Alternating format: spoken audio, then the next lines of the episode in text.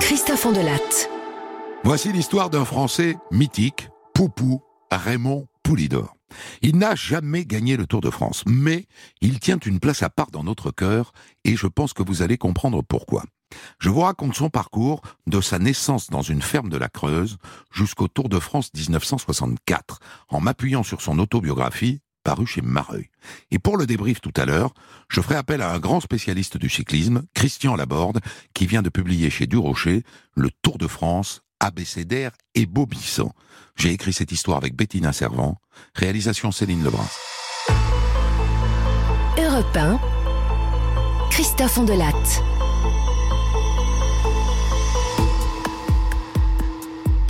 Je suis un homme pudique, vous savez.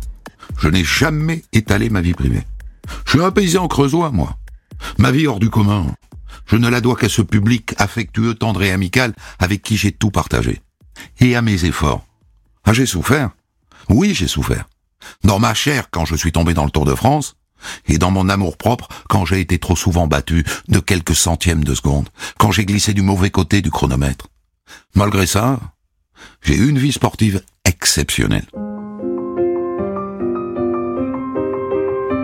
Mes parents sont métayers, au domaine des gouttes à Marabout-Mérignac, dans la Creuse.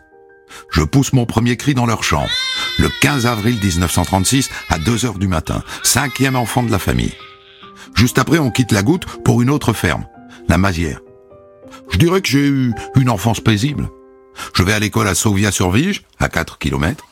J'y vais assis, sur un traîneau fabriqué par mes frères. Ça roule assez vite, hein Mais ça fait un de ces raffus. À la maison, je vais souvent faire les courses à la ville, sur le vélo de ma mère. Et je peux vous dire que les routes creusoises ne sont pas plates. Hein.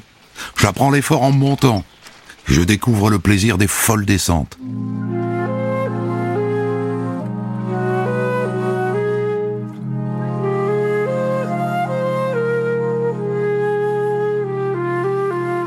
Chez nous, l'argent est rare.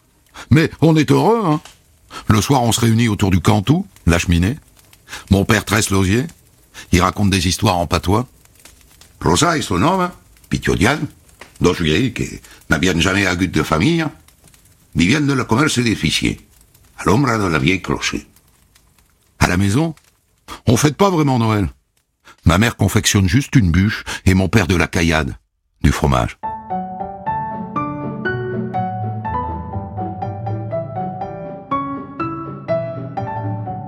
Quand je suis adolescent, mes parents déménagent encore. Et là, je vais à l'école à Auria. Et c'est l'instituteur, monsieur Vialville, qui est un passionné de sport, qui me donne le virus. Il est abonné à Miroir Sprint, un hebdomadaire de sport. Il garde tous les numéros. Et il me les laisse lire. À cette époque-là, j'ai une admiration sans borne pour Marcel Cerdan. En classe, je suis bon élève. Et le reste du temps, je travaille à la ferme. Je laboure avec deux vaches, je bine, je fane, j'arrache les pommes de terre, je coupe des arbres pour préparer le bois pour l'hiver. Au printemps, je fabrique des pièges pour attraper des merles et leur apprendre à chanter. Et je capture des écureuils pour les vendre et me faire un peu d'argent de poche. Quand la guerre éclate, ni mon père trop vieux ni mon frère trop jeune ne sont mobilisés. Et pour nous à la ferme, ben la vie continue. On ne manque de rien. Mes parents donnent aux gens du maquis, euh, des chariots, euh, des animaux, parfois un panier de victuailles. Je passe mon certificat d'études.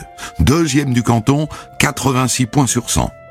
Mais après, mes parents n'ont pas les moyens de me payer des études. Comme mon frère et mon père, je dois donc devenir paysan. Pour me consoler, mon instituteur, M. Vialville, m'offre un abonnement à Miroir Sprint. Et là, je découvre Louison Bobet, Raphaël Gemignani. Ah, je me souviens d'une image, Bobet, seul dans le décor de la casse déserte du col de l'Isoire. À côté, pour gagner un peu d'argent, je fais le coiffeur dans les fermes alentours. Et le dimanche, j'accompagne mes frères André et Henri qui participent à des petites courses cyclistes régionales. Et moi, tous les soirs sur le vélo de ma mère, je tiens tête aux meilleurs coureurs du canton.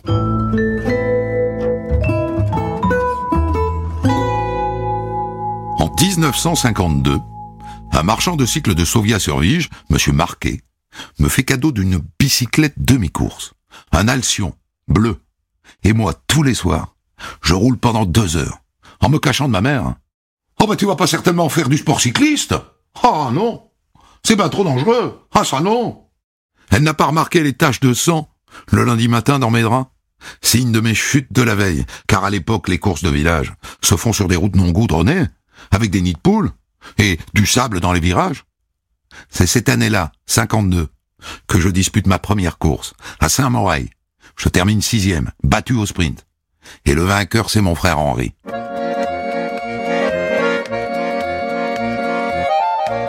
Ma première victoire, c'est l'année d'après, en 53, le Grand Prix de Quasimodo à Saint-Léonard de Noblin. Je gagne avec une minute d'avance sur tous les autres. Et à partir de là, je m'inscris dans toutes les courses de la région. Et la plupart du temps, j'y vais à vélo. Hein. En tout, ça peut faire dans les 180 km dans une journée. Parfois, Monsieur Marquet m'emmène avec sa moto. Moi sur le porte-bagages, avec mon vélo sur l'épaule. Et il me ramène le soir à la ferme.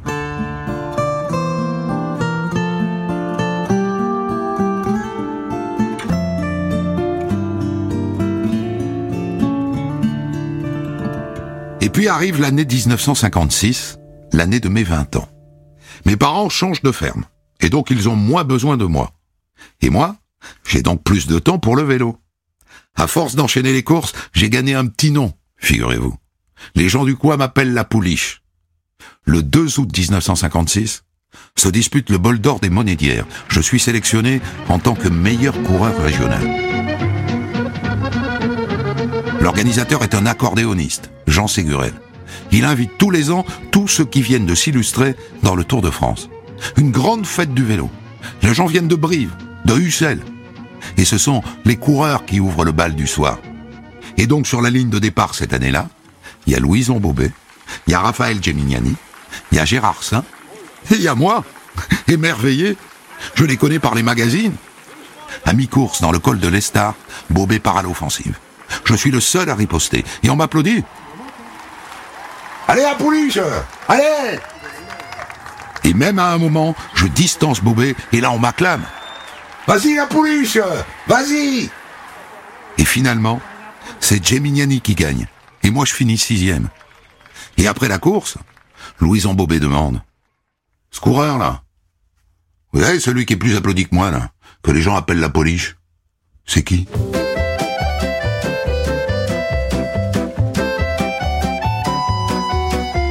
Quelques jours plus tard, à Péra-le-Château, je me classe deuxième. J'empoche 120 000 francs, c'est-à-dire plus que le salaire annuel de mes parents. De quoi m'acheter, je sais pas moi, une 4 chevaux d'occasion, ou trois vélos de course. Du coup, puisqu'il y a moyen d'en vivre, pourquoi est-ce que je tenterais pas ma chance dans la carrière du cyclisme? En attendant, je dois faire mon service. On m'envoie en Allemagne, à Coblence où je me retrouve coiffeur. Et après, on m'envoie en Algérie, affecté au transport de la Légion. Je conduis les légionnaires en camion. Et tout ça dure 28 mois. Quand je rentre chez moi, dans le Limousin, je monte sur la balance. Oh, dis donc, j'ai pris 15 kilos. Ah ouais, la bière. Et donc je ressors mon vélo, je le répare, et je m'y remets. Tout l'hiver, qu'il neige, qu'il vente ou qu'il pleuve, je m'y remets. Et quelques mois plus tard, je remporte ma première course depuis trois ans. Huit minutes devant un professionnel.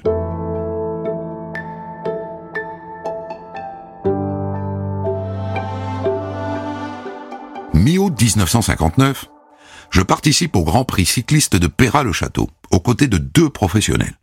Jean Dotto, qui a gagné le Tour d'Espagne et qui vient de terminer 15e du Tour de France, et Bernard Gauthier, quatre fois vainqueur du Bordeaux-Paris et ex-maillot jaune du Tour. C'est parti. Je suis en pleine forme. Je double quatre fois Bernard Gauthier. Je termine deuxième, juste derrière Dotto. Et à la fin, Gauthier vient me voir dans les vestiaires. Ah toi? Toi tu m'as subjugué. Ah oui, subjugué. Faut que tu deviennes professionnel. Je parler de toi dès ce soir avec mon directeur sportif, Antonin Magne. Ah ça oui, je vais lui dire que j'ai déniché l'Olzora. Je ne vous dis pas comme je suis heureux. Antonin Magne, il va écrire à Antonin Magne. le directeur sportif de la formation Mercier, champion du monde, deux fois vainqueur du Tour de France, toujours coiffé de son béret basque et vêtu d'une blouse blanche. Il dit que c'est pour que les coureurs le voient de loin.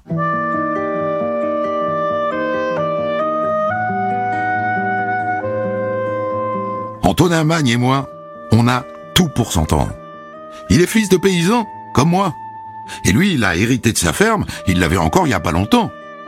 Il a une devise, Antonin Magne, qui est imprimée en haut de toutes les lettres qu'il écrit à ses coureurs. La gloire n'est jamais où la vertu n'est pas. Il ne tutoie pas ses coureurs, Antonin Magne. Et ses coureurs, Louison Bobet, Fred De Bruyne, Roger Lapéby, l'appellent Monsieur Magne. En tout cas les plus jeunes. Les plus anciens ont le droit de l'appeler Monsieur Tonin.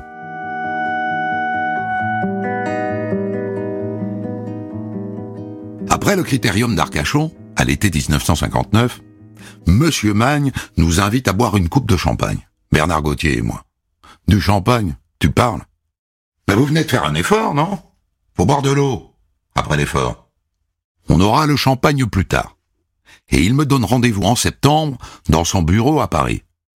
Bien. Alors, monsieur Poulidor, je vous propose 25 000 francs par mois. C'est-à-dire, monsieur Magne, euh, que je dois pouvoir gagner 30 000 en indépendant dans ma région. D'accord, oui. Mais moi, je vous propose 25 000. Et j'accepte. À condition qu'ils prennent en plus le matériel. Les cuissards, maillots, boyaux et survêtements. Il tique un peu. Et puis il me tend la main comme on fait chez nous à la campagne. Et à partir de ce moment-là, je suis professionnel.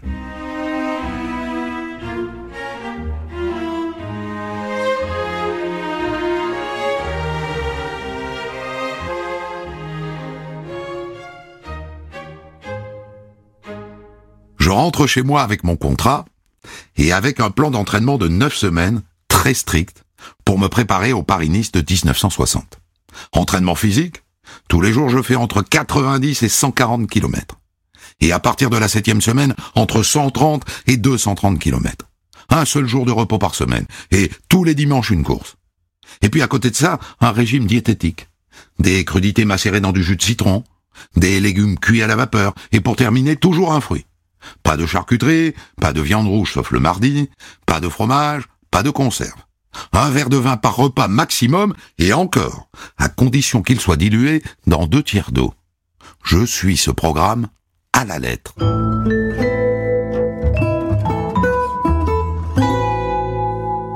Et me voilà, le 2 mars 1960, par un froid de canard, sur la ligne de départ de Paris-Nice. Je termine dans le peloton. Mais Monsieur Magne est content. Vous avez fait un bon Paris-Nice, Raymond.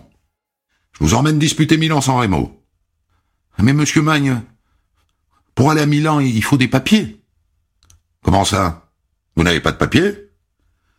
Ah Ben non, chez nous à la campagne, on n'en a pas besoin. Quand on va toucher un mandat à la poste, on nous connaît, hein. Et donc j'ai pas pu y aller? Je me suis contenté d'une petite course Bordeaux-Sainte.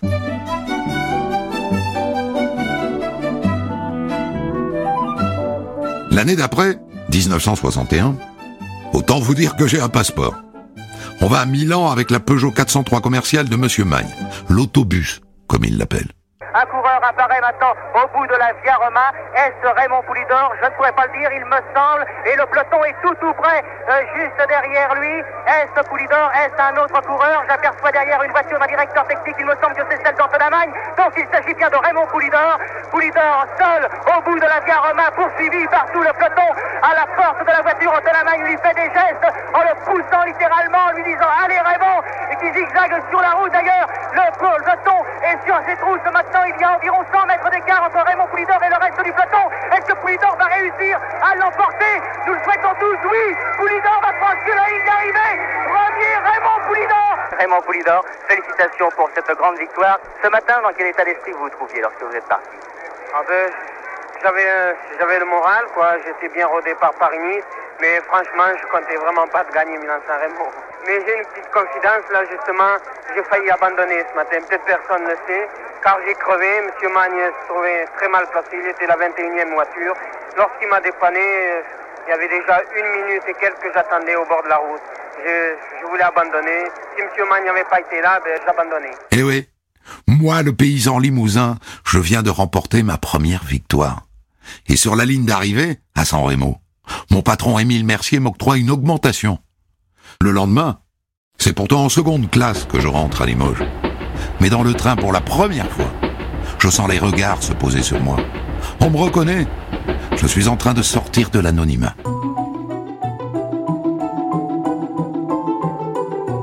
En 1961, le Tour de France part sans moi.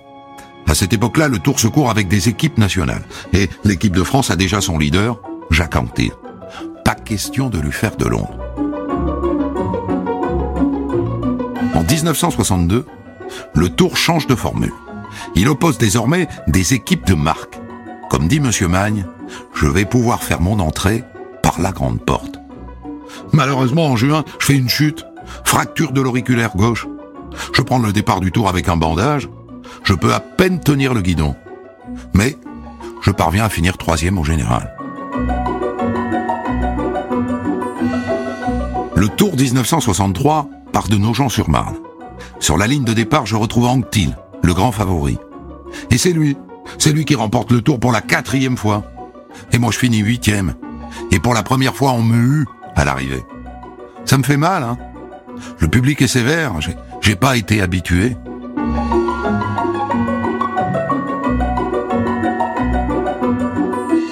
Et puis arrive l'année 1964.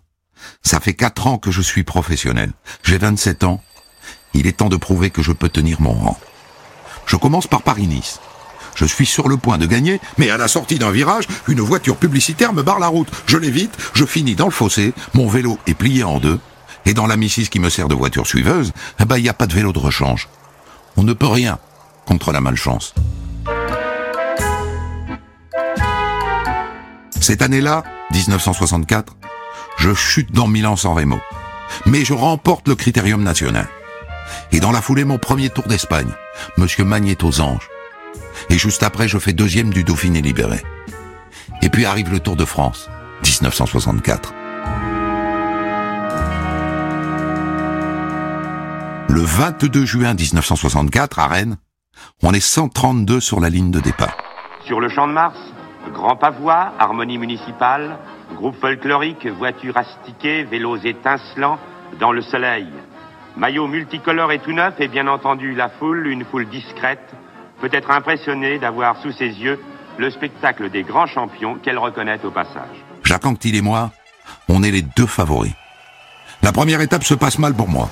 Van Looy tombe, il fait chuter une partie du peloton, je me retrouve dans un méli-mélo de coureurs et de vélos, et à l'arrivée, j'ai 26 secondes de retard sur Jacques Anquetil. Notre duel avec Jacques va se jouer dans la montagne, dans les contre-la-montre, à Tonon-les-Bains. Je passe devant lui au général, mais je suis toujours à 6 minutes du maillot jaune Rudy Altig. Le lendemain, dans le Galibier, je monte à la troisième place du général. Anquetil est derrière moi, à 1 minute 15. Le jour d'après, à l'arrivée à Monaco, je fais une grosse bêtise. Jacques Anquetil entre le premier dans le stade Vélodrome, je le passe, je sprint comme un fou, je franchis la ligne. Le premier, j'ai gagné l'étape, mais non Je vois les autres qui continuent. Et moi j'ai oublié qu'il fallait faire un tour de plus. Un tour complet. Je reviens dans la course, mais je ne termine que cinquième. Et c'est Anquetil qui remporte l'étape. Autant vous dire que le soir, je m'en veux. J'ai du mal à m'endormir. Jacques Anquetil est maintenant à 15 secondes derrière moi.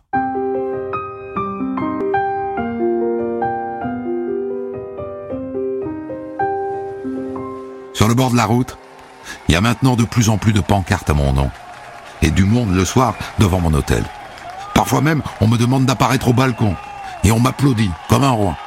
Et tous les jours, Robert Chapat, le commentateur de l'ORTF, me dit que ses patrons sont contents. La rivalité entre Anctil et moi leur fait battre des records d'audience.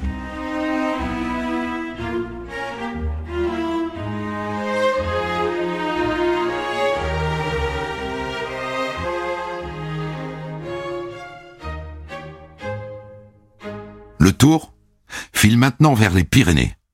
Je passe ma journée de repos au lit. Faustocopie disait, le tour se gagne au lit. Le soir, Monsieur Magne vient me voir. Vous savez ce que j'ai appris, Raymond? Anctil est allé à une fête organisée par Radio Andorre. Et d'après ce qu'on m'a dit, il a fait honneur au méchoui et à la sangria. c'est bon pour nous, ça. Le lendemain, c'est Andorre-Toulouse. Et effectivement, sur la ligne de départ, Anquetil a l'œil sombre. Et plus l'étape avance, plus il est en perdition. Je franchis le sommet dans le brouillard en troisième position, derrière Bahamontes et Jiménez. Et là se produit un événement incroyable. Anquetil retrouve ses forces. Il entame une descente à se rompre les os. On est maintenant à quelques kilomètres de l'arrivée à Toulouse. Et là, je ressens une drôle de sensation. Ma roue arrière, elle est voilée. Deux rayons sont sortis de leur logement. Depuis sa voiture, Monsieur Magne me crie. Raymond faut, changer de vélo C'est pas la peine, Monsieur Magne. Reste que 28 km, ça va aller. Raymond, je vous ordonne de vous arrêter. Vous risquez la chute, enfin. J'obéis. Et Loulou, le mécanicien, me tord le vélo de rechange. Et là, je m'apprête à enclencher. Il me pousse trop fort. Bam Je me retrouve par terre, pédalier faussé, inutilisable. Alors je reprends mon premier vélo et je repars. Et à l'arrivée à Toulouse, j'ai 2 minutes et 36 secondes de retard sur Anctil. Mais pourquoi tant de malchance? Je gagne l'étape du lendemain, à Luchon. Me voilà troisième au général, 9 secondes derrière Anctil. Je suis heureux. Je suis heureux d'avoir bien réagi après la mauvaise journée d'hier. À l'arrivée à Bayonne, Jacques gagne l'étape. Il prend le maillot jaune. Je suis deuxième au général avec un retard de 56 secondes. Le duel entre Anquetil et moi se joue sur les pentes du Puy de Dôme, le 12 juillet. Il fait un temps magnifique. Jiménez et Bahamontes ouvrent la route, et Jacques et moi, on est en tête du peloton, côte à côte. Lui côté rocher, moi côté précipice. On avance au milieu d'un vacarme assourdissant. Les gens hurlent, vocifèrent. On était Paul contre épaule. J'entends son souffle. Aucun des deux ne veut céder. Question d'honneur. À un kilomètre de l'arrivée, Jacques perd un mètre, puis deux, puis trois. Et moi je file vers l'arrivée. Je termine troisième. Et Jacques cinquième. Au général, je ne suis plus qu'à 14 secondes derrière lui.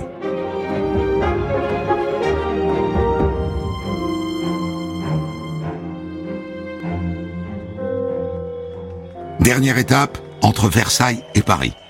Si je gagne avec deux secondes d'avance sur Anctil, je gagne le tour. Dès les premiers tours de roue, je sens que ça va bien pour moi. À 17h25 et 2 secondes, je franchis la ligne d'arrivée au Parc des Princes. Jacques est parti de Versailles, 2 minutes 30 derrière moi. Il n'y a plus qu'à l'attendre. Le voilà. Son temps s'affiche. Ah non 37 minutes et 10 secondes. Il m'a battu. Il m'a battu de 21 secondes. Je finis deuxième de ce Tour de France. On se retrouve face à face sur la pelouse du Parc des Princes. Et d'un même mouvement, on se précipite l'un vers l'autre et on se donne une longue accolade. Et la foule applaudit. Après 4504 kilomètres de course, les 55 secondes qui me séparent de Jacques Anquetil ne représentent que 539 mètres.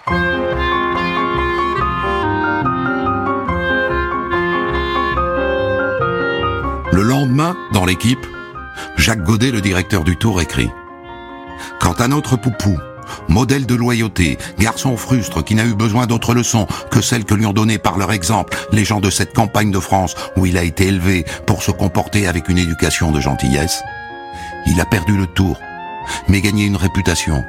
Il sort de l'épopée, lui, le modeste creusois, enveloppé dans le péplum des héros antiques. Tout est dit. Je suis heureux. Je suis très heureux.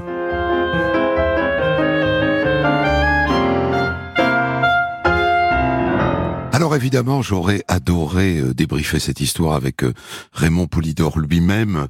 J'ai donc demandé à, à Christian Laborde, dont le dernier livre Tour de France abécédaire et est paru aux éditions du Rocher, écrivain euh, spécialiste du cyclisme, qui a consacré, je, je, le note quand même Christian Laborde, il va falloir s'expliquer là-dessus, il y a une vingtaine d'années, tout un livre sur l'étape mythique du Puy-de-Dôme dans ce Tour de 1964 sous le titre Duel sur, sur le volcan paru à l'époque chez Albin Michel. Euh, quand il écrit, euh, après ce tour 1964 et cette deuxième place, Je suis heureux, je suis très heureux, c'est sincère à votre avis ou c'est la méthode Coué?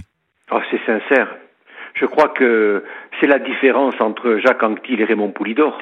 Jacques Anquetil est heureux euh, quand il gagne, Raymond Poulidor est heureux quand il pédale. Uniquement quand il gagne aussi. Mais je veux dire que regardez son sourire lorsqu'on on regarde les images d'archives.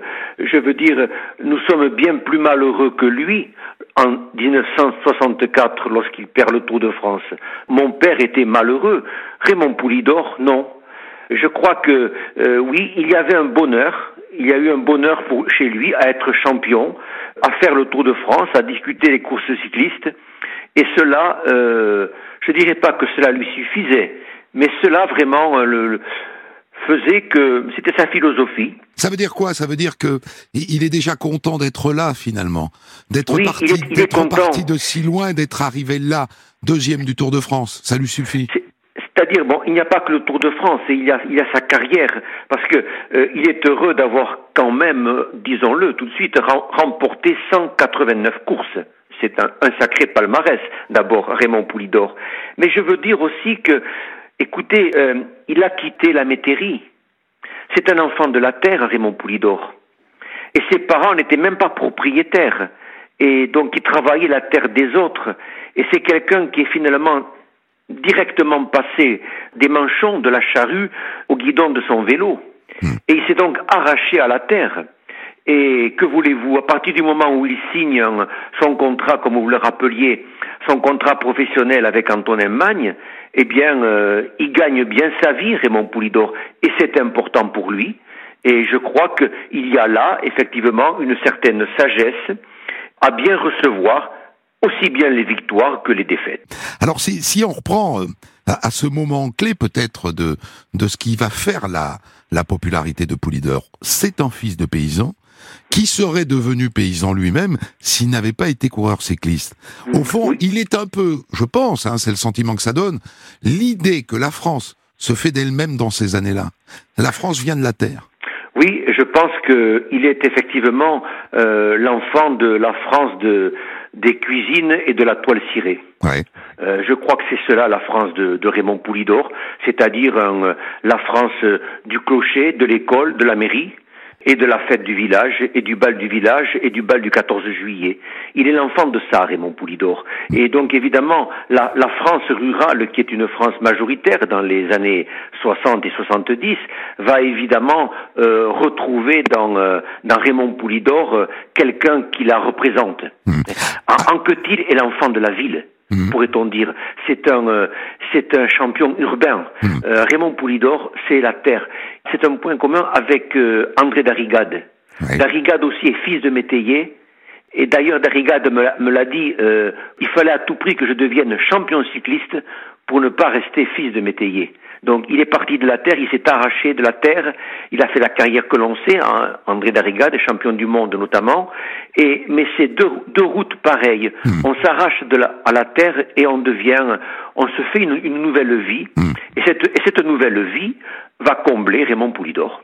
À quoi tient le déclic? Ça aussi, ça, ça fait partie du roman français, mais c'est un instituteur, euh, Monsieur Vialleville, hmm. qui en lui faisant lire Miroir Sprint, lui donne le virus. Oui, et ça, il faut, imaginer là la magie de l'écriture et de la photo. La magie de l'écriture, je veux dire que dans Miroir Sprint, il y avait de belles plumes qui racontaient de belles histoires. Et donc, on pouvait être grisé par les beaux récits qu'il y avait dans Miroir Sprint. Ça venait s'ajouter au livre d'école. Il y avait les histoires que racontait le livre de lecture. Et il y avait les histoires que racontait Miroir Sprint. Et en regard des histoires, il y avait ces merveilleuses photos, ces portraits de, comme il le dit d'ailleurs, de, de Cerdan, mais ensuite de Bobet ou de Geminiani. Donc il se met à rêver en voyant ces silhouettes, en voyant ces visages et en lisant ces mots merveilleux qui racontent l'épopée cycliste, quoi. Alors parlons d'Antonin Magne, sacré personnage quand même que ce monsieur Magne qui attend ses, ses coureurs sur la ligne d'arrivée en blouse blanche. Oui, c'est un personnage haut en couleur, euh, Antonin Magne, et qui correspondait bien à Raymond Poulidor parce que euh, il incarnait une manière de sagesse, de faire respecter la morale, ne pas, ne jamais tricher, et donc il avait des principes, Antonin Magne.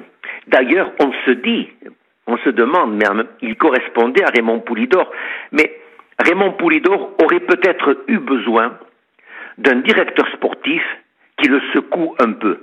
Je pense que s'il avait été dirigé par Geminiani, la chose n'aurait pas été la même. C'est-à-dire que Antonien Magne, au nom du fait qu'ils étaient tous les deux des enfants de la Terre, euh, avait pour lui euh, un peu trop de tolérance? C'est-à-dire, je crois que le directeur sportif doit pousser le, le, le, champion à se dépasser. Je ne sais pas si Antonin Magne poussait Raymond Poulidor à se dépasser. Et je ne sais pas si Raymond Poulidor non plus, finalement, aurait toujours supporté qu'on le pousse à se dépasser. Hmm. Alors c'est un, c'est un précurseur absolument incroyable de la diététique du sport, ce monsieur Magne. J'en reviens pas du repas, des repas auxquels s'astreint Raymond Poulidor en, dans les années 60. Euh, donc crudité marinée au citron, c'est un truc, euh, ça a l'air super moderne. Euh, légumes à la vapeur, un fruit systématique à la fin du repas, et alors un seul verre de vin par repas coupé aux deux tiers d'eau. Oui, effectivement, comme vous le dites, de la diététique, euh, des règles à suivre scrupuleusement, et au même moment, euh, Jacques Anquetil euh, boit du champagne. Oui. Et c'est évidemment toute la, toute la différence. Anquetil ne supportait pas la diététique. Euh, il estimait qu'il pouvait se permettre certains excès durant la course, parce que durant la course, euh, on brûlait, de, comment dirais-je, toutes les toxines disparaissaient. Euh, il y avait une très belle formule, d'ailleurs, et là on verra la différence avec Antonin Magne. Il y a une très bonne formule de Geminiani pour définir Anquetil. Euh, il disait d'Anquetil qu'il était un réacteur, une machine IBM et un alambic. Effectivement, quand on évoque le tour 64, on a vu en, à l'œuvre l'alambic, puisque Jacques Anquetil se permet d'aller participer à un méchoui. Au méchoui de, Radio en Nord. C'est extraordinaire, oui, oui, oui. Alors quelque chose que vous connaissez minute par minute, c'est ce Tour de France 1964 qui voit Raymond Poulidor arriver euh, deuxième au terme d'un mano à mano continu avec euh, Jacques Anquetil. Et il y a une étape clé que j'ai essayé de raconter avec ce que Raymond en raconte dans, ses mémoires, mais auquel vous, vous avez consacré tout un livre. Vous, vous avez fait tout un livre en entier, sous le titre de Duel sur le volcan chez Albert Michel, consacré à cette étape du Puy de Dôme. Qu'est-ce qu'elle a de mythique, cette étape? D'abord, il y a le lieu. Nous sommes au Puy de Dôme, donc il s'agit d'escalader un volcan. Ensuite, il y a la route, c'est un colimaçon. Euh, il y a la pente qui est terrible. Et ce jour-là, il faut savoir que toute la France s'est donné rendez-vous dans les lacets euh, du Puy de Dôme.